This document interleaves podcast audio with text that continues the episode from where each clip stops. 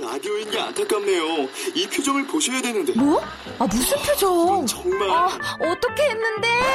KBS 라디오 7개 채널에서 제공하는 최고급 정보들을 사진과 기사 그리고 영상으로 확인하실 수 있습니다. 읽는 라디오 KBS 라디오 홈페이지 라디오.kbs.co.kr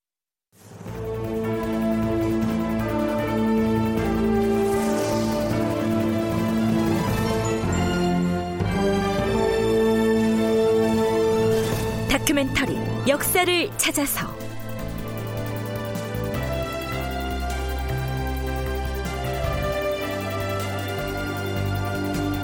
제 624편 반정 3대장 기세가 꺾이다. 극본 이상락 연출 김태성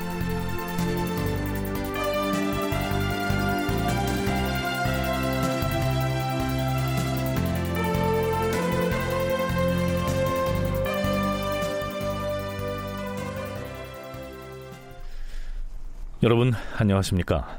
역사를 찾아서의 김석환입니다. 지난 시간에는 중종반정 거사 당시에 주도적인 역할을 했던 박영문이 국왕인 중종에게 공조판서 임명장을 받고도 결국 대간의 탄핵 공세를 이겨내지 못하고 물러나게 된 내막을 짚어봤습니다. 물론 문반의 관직인 공조판서에 무과 출신의 박영문을 임명하려고 했으니까 다소 무리한 인사이긴 했는데요. 그래도 반정 이후에 막강한 권력을 휘두르고 있던 박원종이 그를 천거했다는 점에서 여러 시사점을 던져줍니다. 자, 그렇다면 이른바 반정 3대장의 또 다른 축인 성희안과 유순정의 경우는 이 언론 3사와의 마찰을 피해갈 수 있었을까요? 우선 성희안의 경우에는 대간의 지나친 간쟁에 대해서 매우 적극적으로 불만을 표출합니다. 중종 즉위 초에 인재 등용을 두고 논란을 벌였던 한 장면을 소개하기로 하죠. 전하, 지금 대관들은 폐주 연산 때 모두 외방에서 귀양살이를 했던 사람들이 옵니다. 그래서 선비 사회의 풍습이 매우 필요한 것을 목격한 탓에 이를 바로잡고자 생각하는 것은 충분히 그럴 수 있어옵니다. 한데 문제는 누군가에게 작은 실수라도 있을 것 같으면 반드시 이를 지적해 극언을 한다는 것이옵니다. 신성희안 또한 잘못한 바가 있어옵니다. 폐주 연산군 시절에 연산군이 조계용에게 홍문관을 혁파하라는 교지를 짓게 하였사온데 신도 그때 또한 같은 내용의 글을 지어서 올렸사옵니다. 신이 만약 의로운 사람이었다면 홍문관을 혁파해서는 아니되옵니다. 이렇게 아뢰었을 터인데 신은 구차스럽게 세월을 보내면서 겨우 목숨을 보전해 태평한 정치를 발돋움하여 보고자 하였으므로 그런 교지를 짓지 않을 수 없었을 뿐이옵니다. 정성근은 본래 명망이 있던 사람이옵니다. 대간이 가난 뜻은 연산군이 홍문관을 혁파하고자 할 때 마땅히 교지 짓는 일을 거절하였어야 한다는 것이옵니다. 그러나 만약 이와 같이 한다면 어찌 인재를 얻을 수 있겠사옵니까? 대체로 인재는 일초일석에 얻을 수 있는 것이 아니옵니다. 신 또한 잘못이 있사온데 대신의 지위에 있으면서 이런 허물없는 사람이 논맛 받는 것을 보니 실로 부끄럽사옵니다. 네. 성희안 하면 이른바 반정 3대장 중의 한 사람으로서 연산군 시대를 마감하고 중종의 시대를 여는데 누구보다 큰 역할을 했던 사람이죠. 그랬던 그가 나도 연산군 때 목숨을 보전하기 위해서 많은 잘못을 했다. 하지만 아무리 연산군에게 탄압을 받아서 유배형을 받았던 대간이라고 해도 당시의 정치 현실을 감안하지 않고 극단적인 간쟁을 일삼았으면 어떻게 쓸만한 인재가 남아나겠느냐. 이렇게 하소연하고 있는 것입니다. 부경대학교 신명호 교수의 얘기 들어보시죠.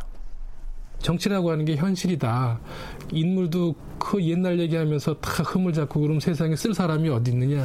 박원종 얘기는 따지다 보면 그런 거거든요. 세상에 너희들이 얘기하는 그런 사람이 어디 있니? 아무도 없죠.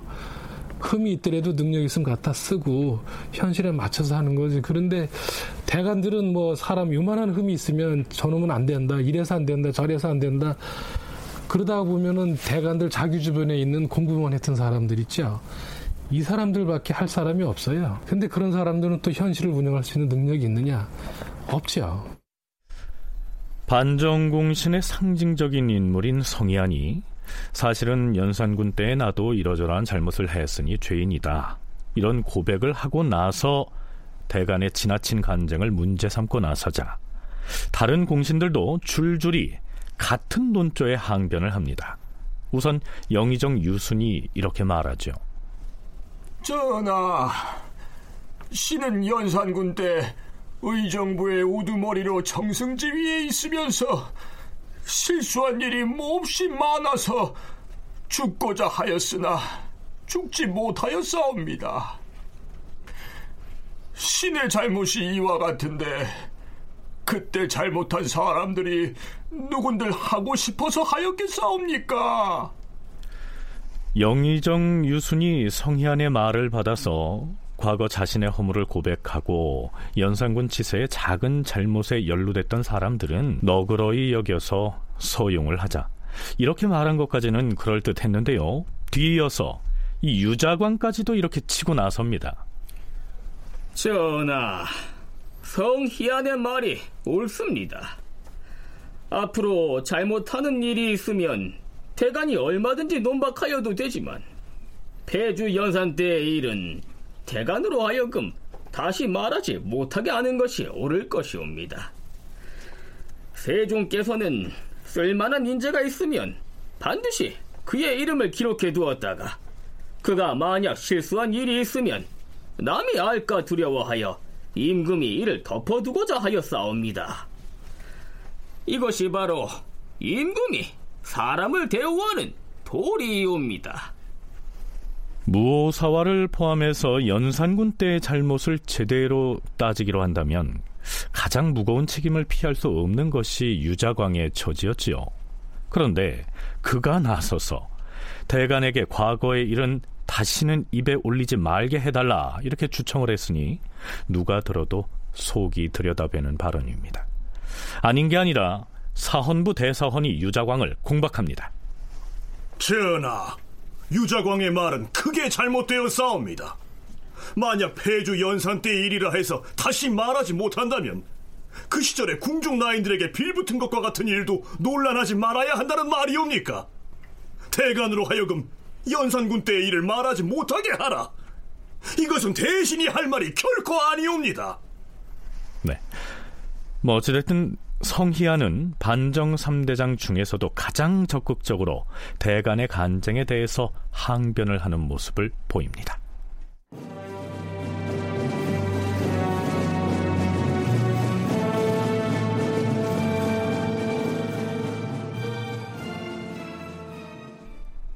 중종 3년에 접어들면서 성희안과 대간의 갈등은 더욱 깊어집니다.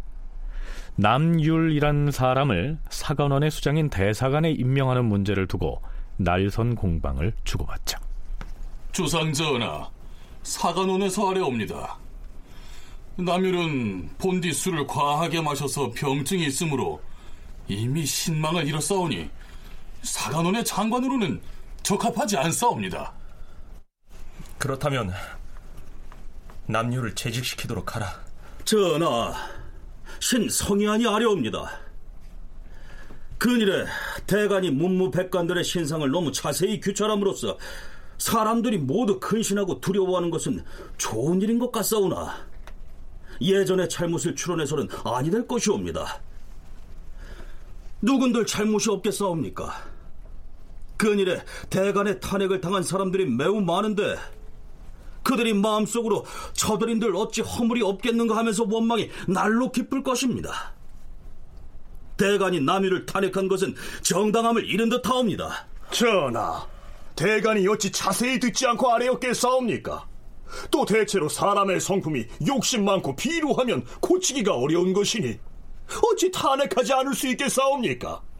대간이 말한 것은 한 사람의 의견이 아닌 것이니 어찌 거짓으로 꾸며서 아래였겠사옵니까? 신은 대간의 말이 거짓이라고 한 것이 아니옵니다. 그러나 풍문은 간혹 적실하지 못한 경우도 있어오니 마땅히 시비를 살펴서 처리해야 할 것이옵니다. 그 말도 옳으나 하지만 대간이 어찌 자세히 듣지 않고서 아뢰었겠는가? 대간의 임무는 사람들의 허물을 규철하는 것이니 풍문이 있으면 말하지 않을 수 없을 것이옵니다. 그러나 사람의 마음씨가 그러다고 말한다면 그 증거와 형적이 애매한 사람도 있을 것입니다. 그런 사람들은 대간을 두려워하여 그 뜻을 변명하지 못하게 되옵니다. 성품이 욕심 많은 사람은 그것을 고칠 수가 없다고 대간이 말했는데 신의 생각으론 그렇지 않사옵니다. 사람의 성품은 본래 착한 것이지만 무력의 구애를 받는 것이므로 임금이 교화를 밝히면 천성이 억센 사람도 유순하게 할 수 있고 유순한 사람도 억세게 할 수 있는 것이옵니다. 어찌 성품이 욕심 많은 사람이라 해서 끝끝내 변화할 수 없겠사옵니까? 전하, 성희안의 말도 그러다가 할 수는 없사오나 성품은 비록 착하더라도 나쁜 습관이 몸에 밴 사람은 끝끝내 고칠 수 없는 것이옵니다. 그렇지 않사옵니다. 남윤의 일은 전하께서 잘 짐작하시어 처결하시옵소서. 이렇게 시작된 대간과 성희안의 공방은 급기야 대간이 사의를 표명하면서 집단 반발을 하는 쪽으로 발전합니다. 전하, 사헌부와 사관원이 합사하여 아래옵니다. 신등이 누차 사임하기를 정했으나 전하께서 윤호하지 않으시니 그러시면 성의안을 주문하시옵소서. 성의안이 아뢰기를 전하께서 짐작해서 처리하시라고 하여 싸운데 이 말은 전하에게 대간의 간언을 거절하시도록 종용한 것이므로 그 조짐이 불순하옵니다. 그 사유를 엄히 주문하기를 정하옵니다. 신용계와 유빈 또한 성희안의 말에 찬동하여 부회하여 싸우니 또한 주문하기를 정하옵니다.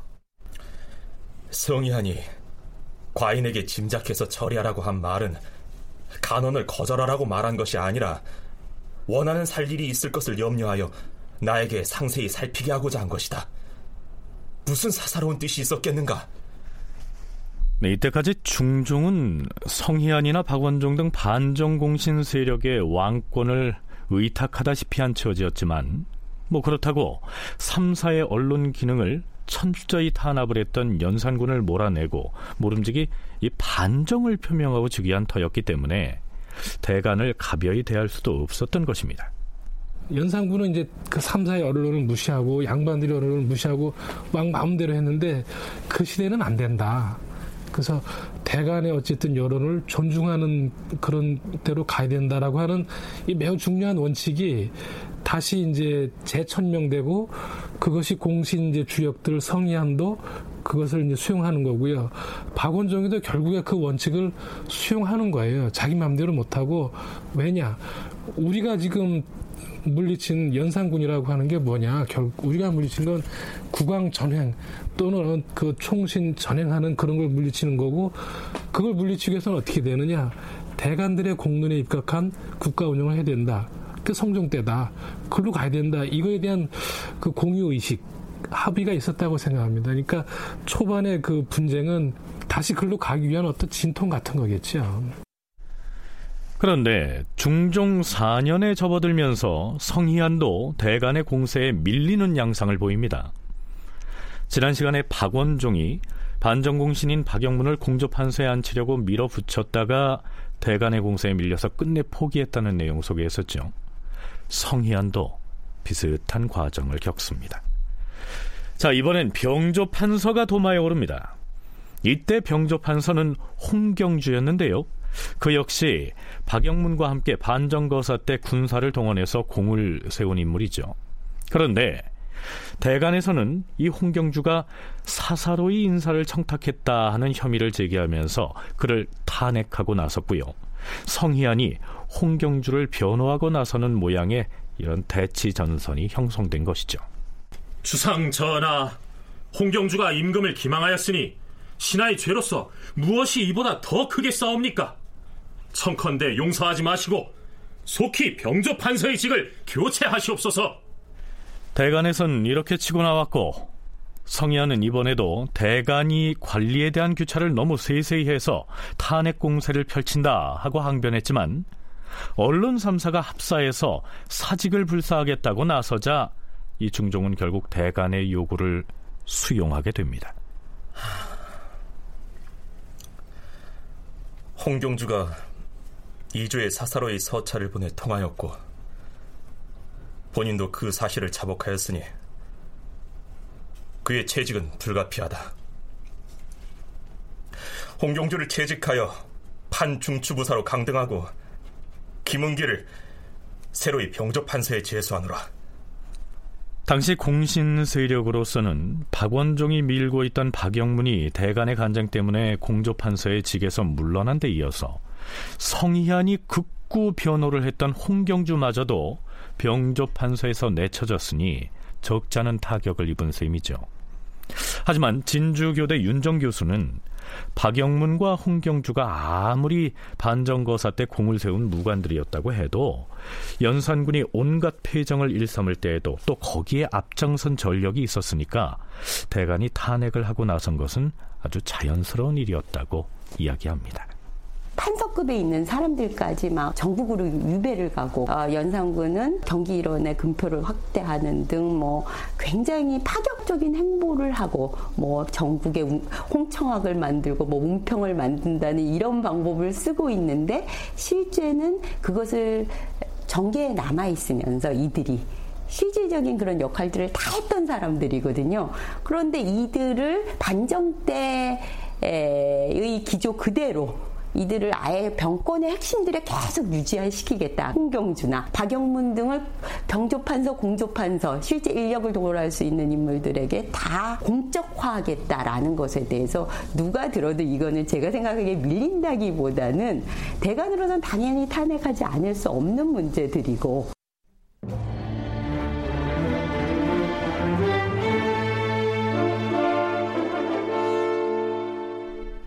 자, 여기에서 잠깐.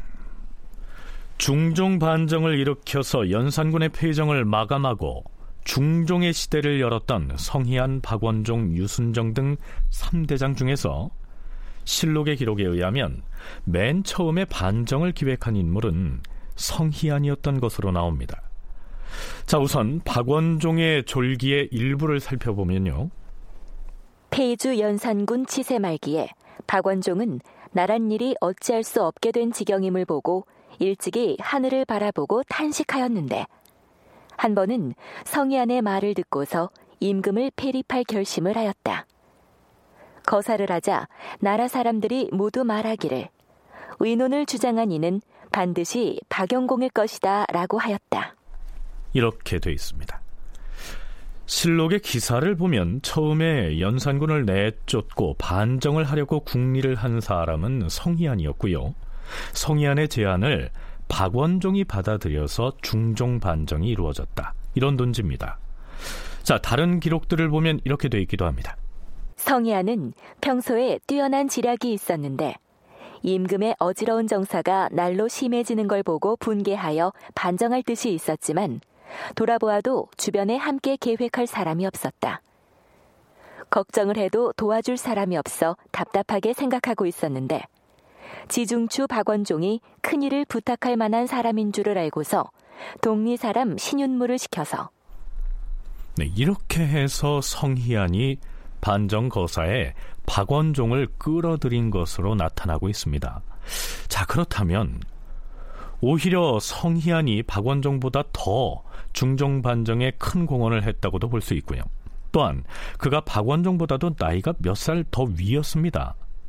그런데 중종 즉위 이후에 어째서 이 박원종이 전국을 주도하고 성희안은 뒤로 밀리는 모습을 보였을까요? 반정이라고 하는 건 이제 군사 반란이잖아요. 일종의 군사력으로다가 연산군을 몰아냈단 말이에요. 그러면 반정 직후에는 명분이 그 상황을 장악하는 게 아니라 실제 군인들, 군사력을 장악하는 사람이 그 상황을 장악하는 거거든요. 그때 군인들 장악한 사람이 성희안이 아니고 박원종인 거예요. 박원종은 무과 출신이고 군인들한테 인망이 많고 실제 반정에 참여했던 군인들은 박원종이를 보고 이제 참여한 사람들이고 성공한 위에도 이제 주력 군사력을 누가 장악하고 있느냐? 박원종이 장악하고 있는 거죠. 그러니까 대간이나 이런 사람들은 말을 하는 거고 성희안도 말을 하는 사람이고 박원종이 수틀리면 뒤집어 엎을 수 있는데 성희안은 못 하는 거죠. 그러니까 반정 초기 그 군사력으로 다 지금 좌지우는 상황에서 당연히 군인 출신들이 지금 상황을 주도하는 거고 박원종은 무과 출신이었다. 그리고 박원종의 만누이가 월산대군 이정의 아내였으므로 왕실의 지친이었기 때문에 거사가 성공한 뒤에는 성희안을 뒤로 물리고 박원종이 맨 앞에 나서서 정국을 주도할 수밖에 없었다. 신명호 교수의 분석이 이러합니다.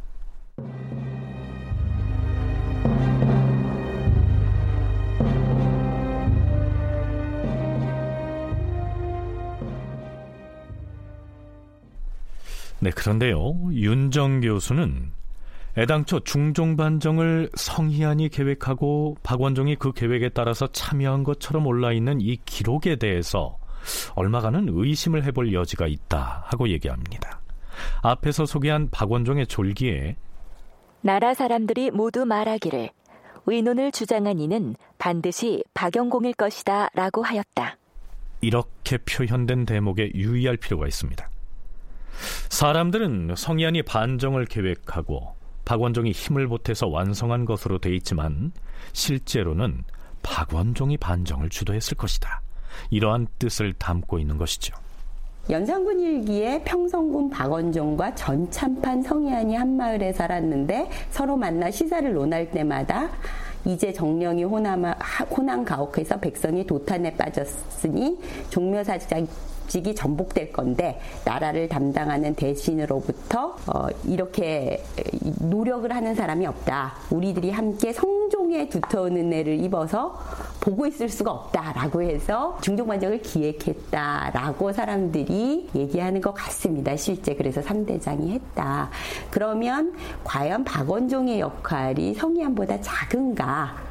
유순종의 역할이 작은가 저는 그렇게 보이지는 않습니다.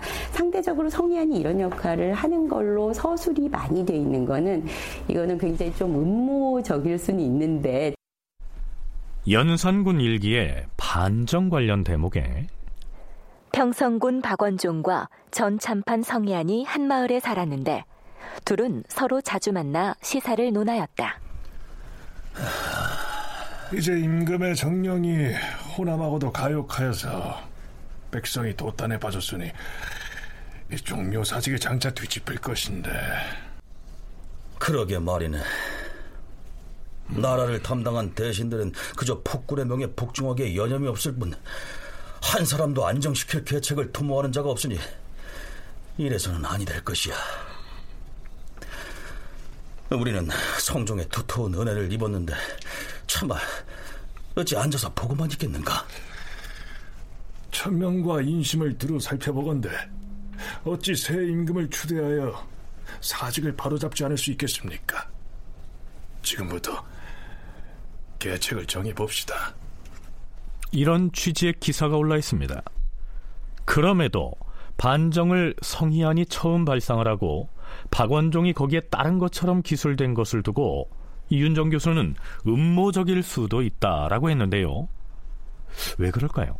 이 실록의 편찬 주체가 총재관이 성희안이죠. 그러니까 뭐 성희안이 나를 중심으로 해라라고 얘기하지 않더라도 밑에 아주 많은 담당자들이 상대적으로 성희안의 역할을 부각시키기에는 그냥 이거는 음모적인 건 아니고 실무진 선에서도 그런 경향성이 서술될 수 있고 박원종이나 상대적으로 유순종 특히 박원종에 대해서는 왕실의 지친이기 때문에 그 역할이 아주 굉장히 많았다라고 쓴다면 상대적으로 왕실의 반정이라는 명분이 실리게 되니까 왕실이 자체 내의 자정작용을 한 거에 가깝다라는 논리가 실리게 되니까 신하들로서는 도탄에 빠진 것을 신하들이 들고 일어나서 반정을 일으킨 것이다라는 논리를 실기 위해서는 성희안에 주목하는 내용을 살려주는 것이 더 의미가 있지 않았는가. 이게 무슨 얘기냐면요. 연산군 일기가 중종 때 쓰였습니다. 그 연산군 일기라고 하는 실록을 편수할 때 실록 편찬의 총 책임자인 실록 총재관이 바로 성희안이었단 얘기입니다. 중종 2년 4월 11일의 기사를 살펴보죠. 의정부에서 아뢰옵니다. 본시 역사의 기록은 만대에 전하는 것이니 그 수찬이 쉬운 일이 아니요. 또한 수찬하는 사람은 지극히 공평하고 바른 사람으로 하여야 하옵니다. 지금 폐주 연산의 일기를 수찬하여야 하겠는데 폐주 연산의 치세에서 외람되게 은총을 받은 자가 그 일을 맡는다면 사실을 포평 시비함에 있어 반드시 중외의 사람들이 그 뒷일을 말하지는 않을까 의심할 것이고 중외의 사람들이 역시 의심하고 두려워하여 직피를 하지 아니할 것이옵니다. 이렇게 된다면 시비와 선악의 의논이 반드시 바르게 되지 못할 것이옵니다. 청컨대 연산군 때 혐의가 없는 일을 택하여 일을 맡기시옵소서. 잘 알겠소. 과인이 의정부의 뜻을 간합해서 성희안을 실록 총재관으로 삼고 신용계 김전을 도청 당상으로 김봉, 성세순, 성세명, 조계상을 각방의 당상으로 삼을 것이며 담당 승지로는 참창관 안당을 임명할 것이오. 연산군 일기를 수찬할 팀이 이렇게 꾸려집니다. 길일 것은 길이고 깎아내릴 것은 깎아내리며 옳고 그름을 따진다 하는 말을 한문으로 포평시비라고 합니다. 이는 춘추필법의 정신이기도 한데요. 하지만 아무리 이 포평시비의 정신에 입각해서 실록을 기술하겠다고 천명은 했지만 연산군 때의 자료가 워낙 빈약했고요. 또한 중종 반정의 과정 등은 사람들의 구술 증언에 의해 쓰였을 것을 감안을 하면 연산군 일기의 수찬의 총재관인 이 성희안이 뭐 드러내놓고 자신의 공적을 부풀려서 써달라고 지시하지는 않았겠지만. 어, 그대들이 반정을 계획할 당시의 정황을 듣고 싶다. 이 말인가? 음, 내가 얘기해주지 폐주 연산의 폭정이 날로 심해지자 종묘 사직을 위해서 아무래도 거사를 감행해야겠다 이렇게 결심하고서 내가 박원종과 만나서 의논을 했는데 말이야. 네, 이런 식으로 성희안이 실록 수찬을 담당하는 관리들에게 영향을 미쳤을 것이고요. 따라서 반정 관련 기사가 중종 반정은 맨 처음에 성희안이 계획을 했고 박원종은 나중에 참여해서 성공으로 이끌었다. 이런 논조로 기술된 데에는 연산군 일기의 수찬 총재관을 성희안이 맡았다는 사실을 참고해서 평가해야 한다. 윤정 교수의 견해가 이러합니다. 또한 성희안의 경우에는요.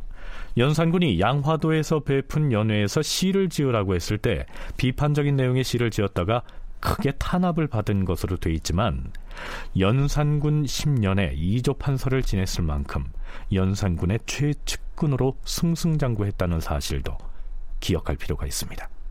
이조판서나 병조판서는 인사를 장악하기 때문에 굉장히 중요한 자리니까 그때부터 쭉 성향이 잘 나가고 있는 거거든요.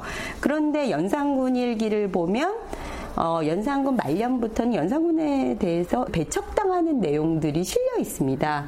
그래서 뭐 시를 했는데 제대로 못해서 연산군이 성희안이 지은 제목은 뜻에 합당하지 않으니까 황궁에서 다시 지으라라고 했다거나 또 성희안 등에게 홍문관을 혁파하다라는 글재로 글을 지어 바치게 했다거나 이런 내용들이 있는데 이거는 다른 기사들과 칭의가 맞지 않거든요. 상대적으로. 그럼 성 희안에 대해서는 뭔가 연산군이 굉장히 배제할 수 있는 분위기가 있다. 물론 전참판이기 때문에 그거에 대해서 연산군이 배제를 한 부분이 사감이 있을 수 있다는 분위기를 살려주기 위한 그런 구성이 아닌가. 어차피 역사는 승리자의 기록이고 중종 반정 이후에 성의안을 포함한 반정 주도 세력은 결국 승리자들이었기 때문에 실록의 기록도 그들에게 유리한 쪽으로 경도됐을 가능성이 있지 않을까요?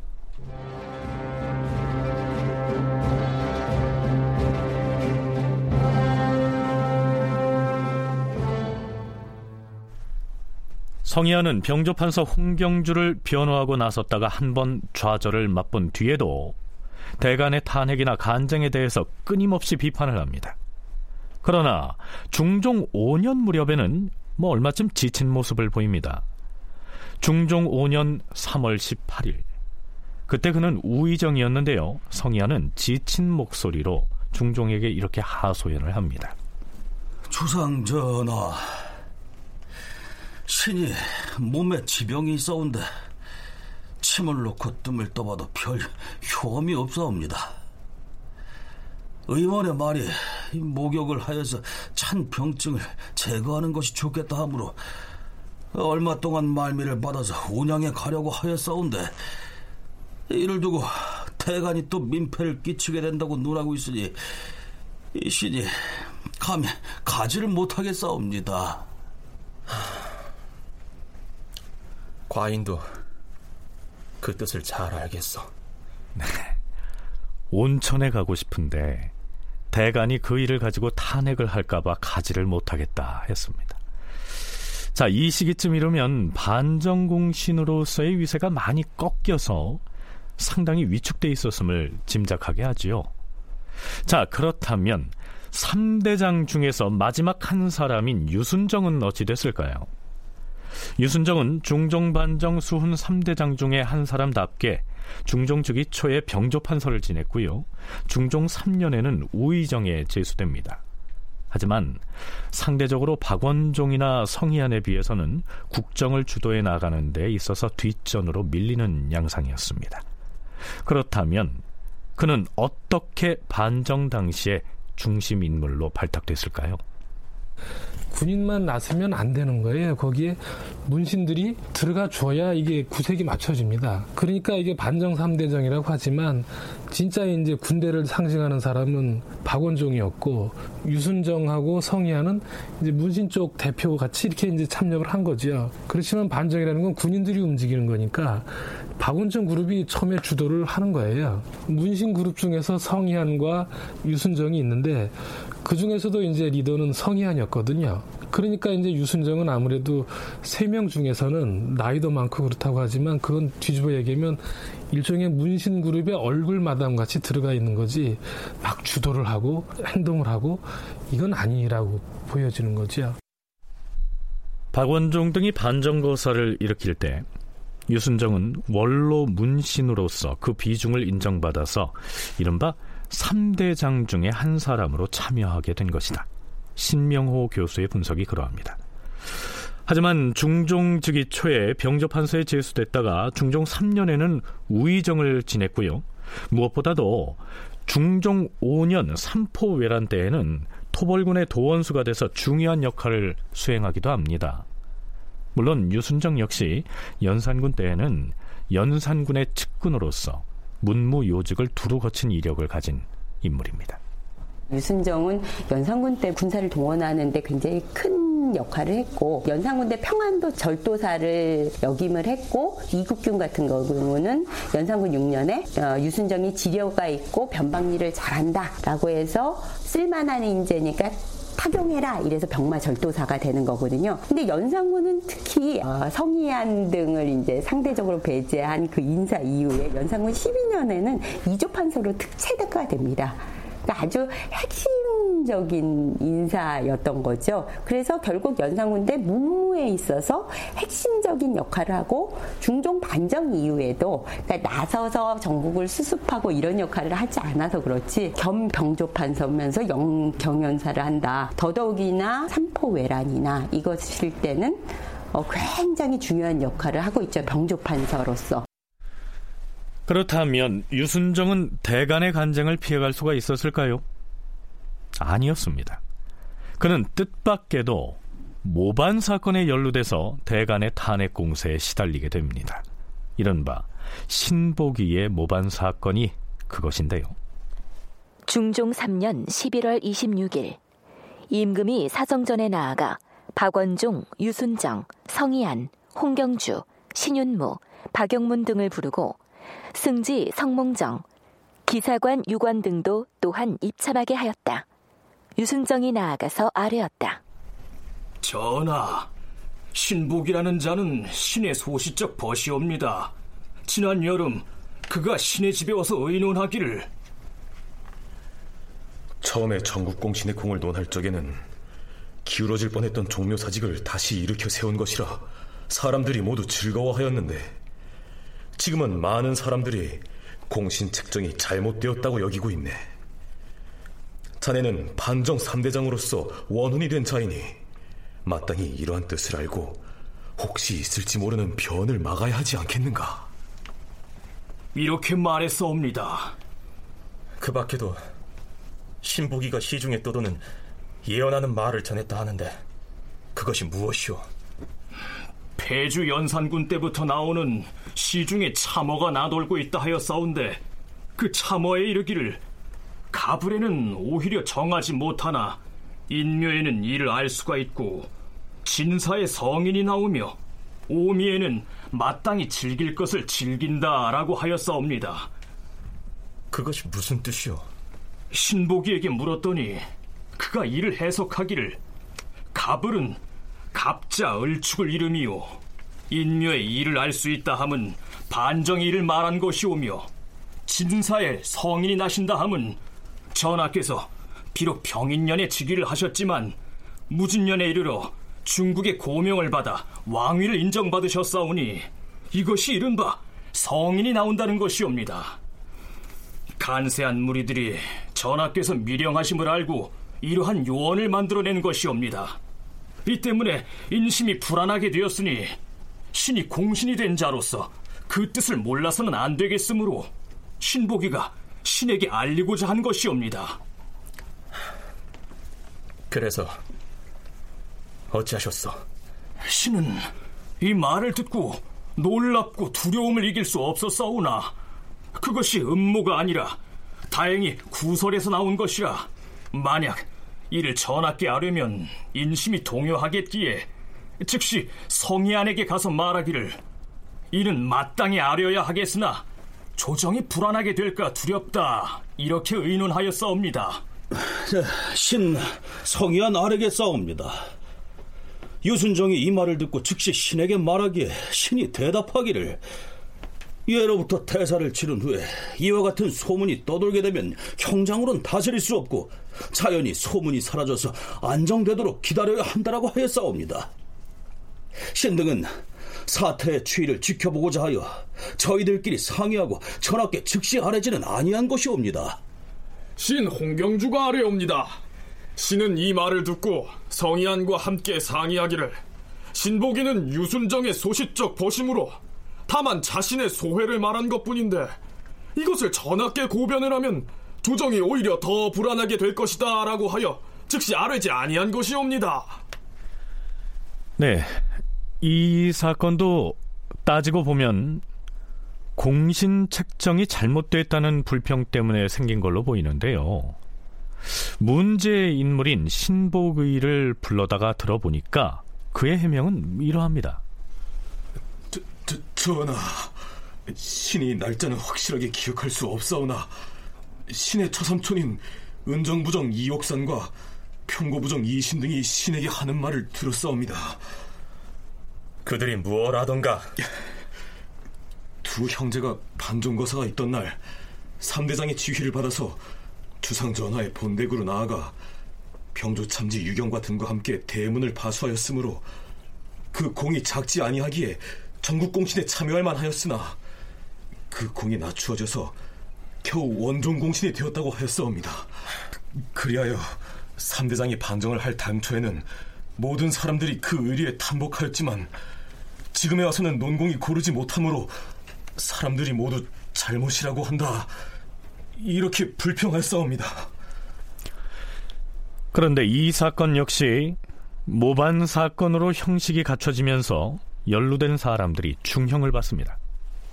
신복위와 동청례는 능지처사하고 그 처자는 종으로 삼고 가사는 정몰하였다. 또한 여기에 연루된 박종선, 김상좌, 정양귀 등은 차명에 처하고 이유청은 강진으로 평고부정 이신은 해남으로 은정부정 이옥사는 동래로 송산부정 이건은 곤양으로 그리고 이정은 고성으로 유배하였다. 이렇게 마무리가 됩니다. 이 과정에서 문제의 신복의라고 하는 사람이 유순정의 오랜 친구였다는 점, 그리고 그가 처음 시중의 소문이나 불만을 유순정에게 전했다는 사실 때문에 대간의 탄핵이 이어집니다. 전하, 근래 반역을 꾀한 자들이 있어서 그 역당의 목을 베었사옵니다. 이 사건은 국가의 대사이온데 이 역사에서 대신인 유순정이 간당의 입에 오르내려 싸우니 신등의 뜻으로는 마땅히 조정과 더불어 의논하여 처리해야 될 듯하옵니다. 유순정을 추문하게 하시옵소서. 그것은 유순정이 아는 일이 아니기 때문에 추문하지 못하게 한 것이다. 전하, 신 유순정 아래옵니다. 전하께서 신의 정상을 통촉하여 주시니 성은이 지중하여 어찌할 바를 모르겠사옵니다. 그러나 지금 죄를 밝히지 않고서는 안심할 수가 없사오니 청컨대 신의 죄를 다스려 주시옵소서. 과인의 뜻을 이미 말하였으니 경은 안심하라. 대가는 유순정을 추국해야 한다면서 여섯 번이나 탄핵 상소를 올렸고 유순정 또한 수차례에 걸쳐서 사직을 청했지만 중종은 이를 허락하지 않습니다. 이 사건을 제외하고도 유순정은 대간의 탄핵을 받기도 합니다. 박원종이나 성희안에 비해서 전국을 주도하는 정도가 미약했기 때문에 주로 토지 소유나 경작 등에 관련된 전장 경영에 관련해서 대간의 비판을 받았다 하는 것이 윤정 교수의 설명입니다. 어, 유순정에 대한 비판은 어떤 맥락에서 이루어졌느냐? 그러면 유순정에 대해서는 전장 경영을 한다. 이게 그 대신이나 이런 거를 탄핵을 할 때 가장 많이 하는 게 개인적 비리를 많이 잡거든요. 그러니까 유순정은 어, 성희안이나 박원종에 비해서 상대적으로 드러나는 역할들을 주도하지 않았기 때문에 그의 역할을 제한하려고 그러는 거는 어, 그 이후에도 나중에 영의정 됐을 때도 전장 경영을 한다라고 개인적 비리를 얘기하는 수준이었으니까 역할이 크지 않은 걸로 나타나지만 병조의 인사, 병조 판사로서 인사를 전부 한다는 것은 결코 작은 역할이 아니다로 보입니다.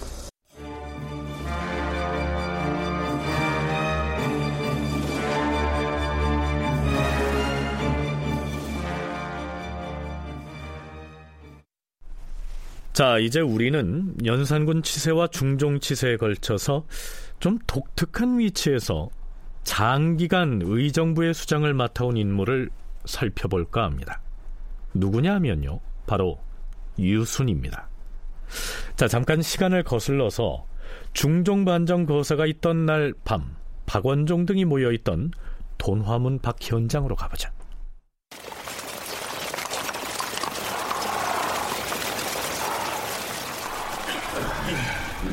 자, 이제 날이 밝으면 대궐 안으로 들어가서 폐주를 몰아내고 다음으로 경복궁으로 가서 대비의 윤호를 받으면 될 것이네. 그런데 아무래도 걸리는 사람이 하나 있습니다. 누구를 두고 하는 말인가? 영상입니다.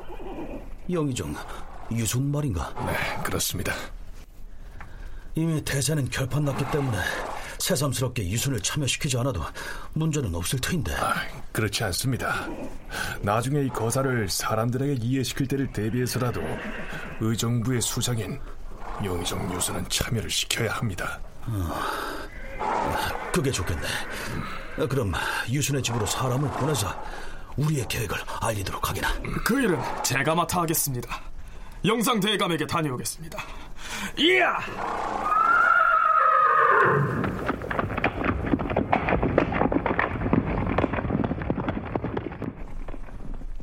자, 이렇게 해서 반정을 도모하는 쪽에서 유순의 집에 사람을 보냅니다. 이때 유수는 겁에 질려서 좀처럼 밖으로 나오지 않은 것으로 실록에 기록돼 있습니다. 영상! 영상 대감! 박원종 대감과 성희안 대감의 특별한 지시를 받고 달려왔습니다요. 나도 밖에서 벌어지고 있는 일을 조금은 알고 있으나 나는 모름지기 임금을 모시는 의정부의 수상인데 지금 나를 보고 어디를 가자고 하는 것인가? 대감, 정령 종묘사직을 바로 세우는 이 거사에서 몸을 빼시겠습니까? 그, 그, 런 것이 아니라 나는 저작거리에 나가서 험한 죽음을 당하고 싶지는 않다고 하지 않았는가? 영상대감, 이미 대세가 기울었습니다. 그게 정말인가? 지금 도담은 밖에 누구누구가 모여 있는 것인가? 아, 아, 아, 아니다. 나는 가지 아니할 것이다. 대감! 영상대감! 네, 실록에서는 당시의 상황을 이렇게 적고 있습니다. 당초에 박원종 등이 도남문 밖에 모여 영의정 유순에게 사람을 보내어 부르니 유순은 별난이 생긴 줄을 알고서 어찌할 바를 몰랐다.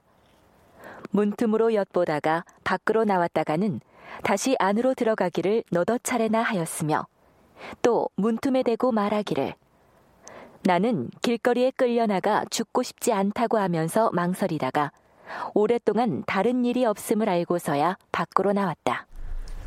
그래서 결국 연산군 말년의 영의정이었던 유순도 막판에 슬며시 나와서 반정의 대열에 합류하게 된 겁니다. 중종반정의 성격 자체가 그랬다는 거죠. 그러니까 연산군 정치에 반대한 사람들이 일으킨 게 아니라 연산군 정치의 실질적인 책임자 그다음에 굉장히 충성을 다한 사람이 마지막 순간에 좋은 의미로는 이렇게까지 가면 안 된다라던가 아니면 아 내가 당할 수도 있겠다 이런 식으로 그러니까 공적 시스템이 아니게 연산군의 뜻에 의해서 전부 운영되는 국가 체제를 하면 나도 당할 수 있다. 그리고 실질로 갑자사와 이후에 성준이나 윤필상이나 다 측근이었던 사람을 다 날리고 있기 때문에 이 불안감이 고조가 되면서 중종반정이 일어난 거죠. 그러니까 연산군 정치의 피해자들 자체는 중종반정이라는 현장 자체에서는 전면 배제되어 있는 상황이었습니다. 이 막판에 유순을 끌어들인 것만 봐도 이 중종반정은 연산군에게 탄압받았거나 혹은 연산군의 정치에 반대했던 사람들이 일으킨 것이 아니라 연산군에게 충성을 바쳤던 사람들이 주축이 돼서 반정을 주도했다는 것을 상징적으로 보여주는 것이다. 윤정 교수의 견해가 그러합니다. 자, 그렇다면 박원종 등은 거사 당시에 왜 한사코 그를 참여시켰을까요? 신명호 교수의 얘기도 들어보시죠. 사실 중정 반정이라고 하는 것은 유교 윤류라면 되게 어려운 얘기예요. 신하들이 왕을 쫓아낸 거거든요. 그건 있을 수 없는 거잖아요. 충신 불사 이분인데 암만 왕이 못했다고 해도 왕을 쫓아낸다. 이거는 대단히 어려운 일이에요. 중정 반정에 참여한 문신, 무신 모두가 다 연산군하고 관계가 없을 수가 없습니다. 연산군 12년을 겪었기 때문에. 간접적으로든 직접적으로든 연산군 시대에 벼슬을 했든가 뭘 했든가 이런 사람들이에요. 다 연산군의 신하였습니다. 그러면 이 사람들이 연산군이 나쁜 왕이었다는 것을 드러내야 돼요. 그럴날이면 연산군을 뭘로 만들어야 되냐면 독부로 만들어야 됩니다. 신하들도 누구도 지지 않았고 혼자 막 날뛰다가 쫓겨났다. 그러기 위해서 상징적인 인물로 드러낼 수 있는 게 연산군 시대의 영의정을 한 유순도 반정에 참여했고 우리를 도왔다. 거 봐라. 연산군이 얼마나 나쁜 군주였으면 그 밑에서 영의정을 하던 사람마저 등을 돌려서 반정의 깃발을 들었겠느냐. 이런 효과를 노렸다는 겁니다. 자, 그건 그렇다 하더라도 연산군 때 영의정 자리에 있던 유순이 어떻게 반정으로 왕위가 뒤집힌 중종치세에도 영의정의 자리에 올라서 1인지야 만인지상의 벼슬 자리를 누릴 수가 있었을까요? 굉장히 많은 사람들이 포상되었다. 뭐 200명이 넘는다. 이것은 명분적으로 언제나 공격할 때 개국 공신수에 비해서 몇 배냐 말도 되지 않는다라고 명분화됐습니다만 반정 공신을 배양한 것 자체 포상한 것 자체가 반정의 수습책이었던 거죠. 그러니까 몇 명이 주도해서 정변을 일으키고 어, 이것이 문제가 있다는 건 정계에 있는 많은 사람들이 다 동원하고 있었고 우리가 같은 팀이다라는 걸 만들기 위해서 공신들을 만들고 있는 거죠. 이런 상황 분위기 속에서 보면 유순이 영의정을 할 수가 있는 거죠. 계속 그거의 연장선에 있으니까. 그렇지만 이거는 합리적으로 당연히 비판을 받을 수밖에 없고 그럼 반정을 일으킨 주역 박원종 등이 영의정으로 3대장이 성희양까지 8년 사망할 때까지 3대장이 돌아가면서 영의정을 사망할 때까지 책임을 맡을 수밖에 없는 정국이 형성된다. 하지만 드디어 대간의 탄핵 공세는 영의정 유순에게로 향합니다. 주상 전하, 정승 자리는 지극히 중요하옵니다. 영의정 유수는 물망에 맞지 않은 인물임에도 영상 자리가 결혼된 틈을 타서 그 자리에 올라싸옵니다. 폐주 연산 때에 종묘 사직이 기울어져서 위태할 즈음에는 마땅히 나서서 일찍이 큰 계책을 마련했어야 할 것이온데 판정을 거의 하던 날에도 창망하여 어찌할 바를 알지 못하고 허둥대었던 자이옵니다. 그러다 드디어 전하께서 즉위하시게 되자 도리어 공신의 작호를 얻었는데도 스스로 물러갈 줄을 모르므로 사람들이 모두 가볍게 보고 천하게 여기옵니다. 주상 전하, 의정부의 삼정승 중에도 수상인 영상은 매우 중요한 자리이옵니다. 설령 주상 전하께 없어 비록 우대를 하시더라도 그는 마땅히 사퇴하기를 청해야 할 것이온데 오히려 부끄러워할 줄을 모르고 자리를 지키고 있사오니 청컨대 속히 정승을 파직시키시고 현명한 사람을 가려서 그 소임을 대신 시키시옵소서. 이렇게 해서 결국 유수는 영의정 자리를 내놓게 됩니다. 어, 유수는 이제 인물평을 보면 영의정이 된 다음에 아무것도 하는 거 없이 그냥 가만히 자리만 지켰다는 거거든요. 그건 뭐냐면 이제 그 반정 정국이 안정화될 때까지 좀 얼굴 마담을 있다가 충분히 역할을 했다면 더 이상 쓸 데가 없으면 버리는 거죠. 그 이제 대간한테는 연산군대 오래도록 영의정을 했다. 그런데 또 반정한 이쪽에 와서 영의정을 오래 한다. 염치가 없다. 이런 비난을 당장 받을 수 있거든요. 그래서 영의정을 하는 건 누가 지켜주는 거냐면 박원정이나 이런 이제 공신그룹이 얼굴마담으로 시켜놓은 거예요. 그런데 그 사람들이 이제 충분히 써먹었다 하고 이제 팽하는 거라고 봐야 되겠죠. 자기 힘이 있는 게 아니고 그만하시라면 그만하는 거죠. 뭐. 이렇게 해서 이른바 3대장으로 상징됐던 반정 주도 세력의 입지와 영향력은 점점 더 미약해지고 그 반대로 대간의 영향력은 커져만 갑니다. 그렇다면 이때쯤 되면 중종은 나름의 왕권 기반을 다져보겠다는 생각을 하지는 않았을까요? 그리고 중종 5년 4월 17일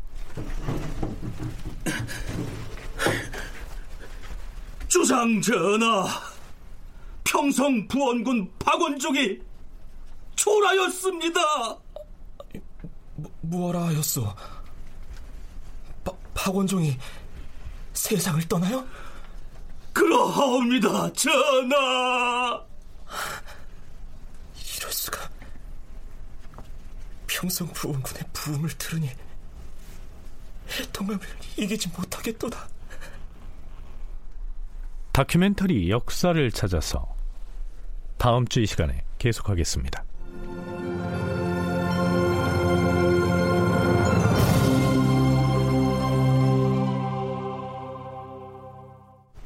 출연 이승준, 전종구, 이정민, 이규창, 장희문, 허성재, 석승훈, 홍우백, 정의진, 구지원, 이진무 낭독 미나 해설 김석환 음악 박복규 효과 신연파 장찬희 기술 이진세.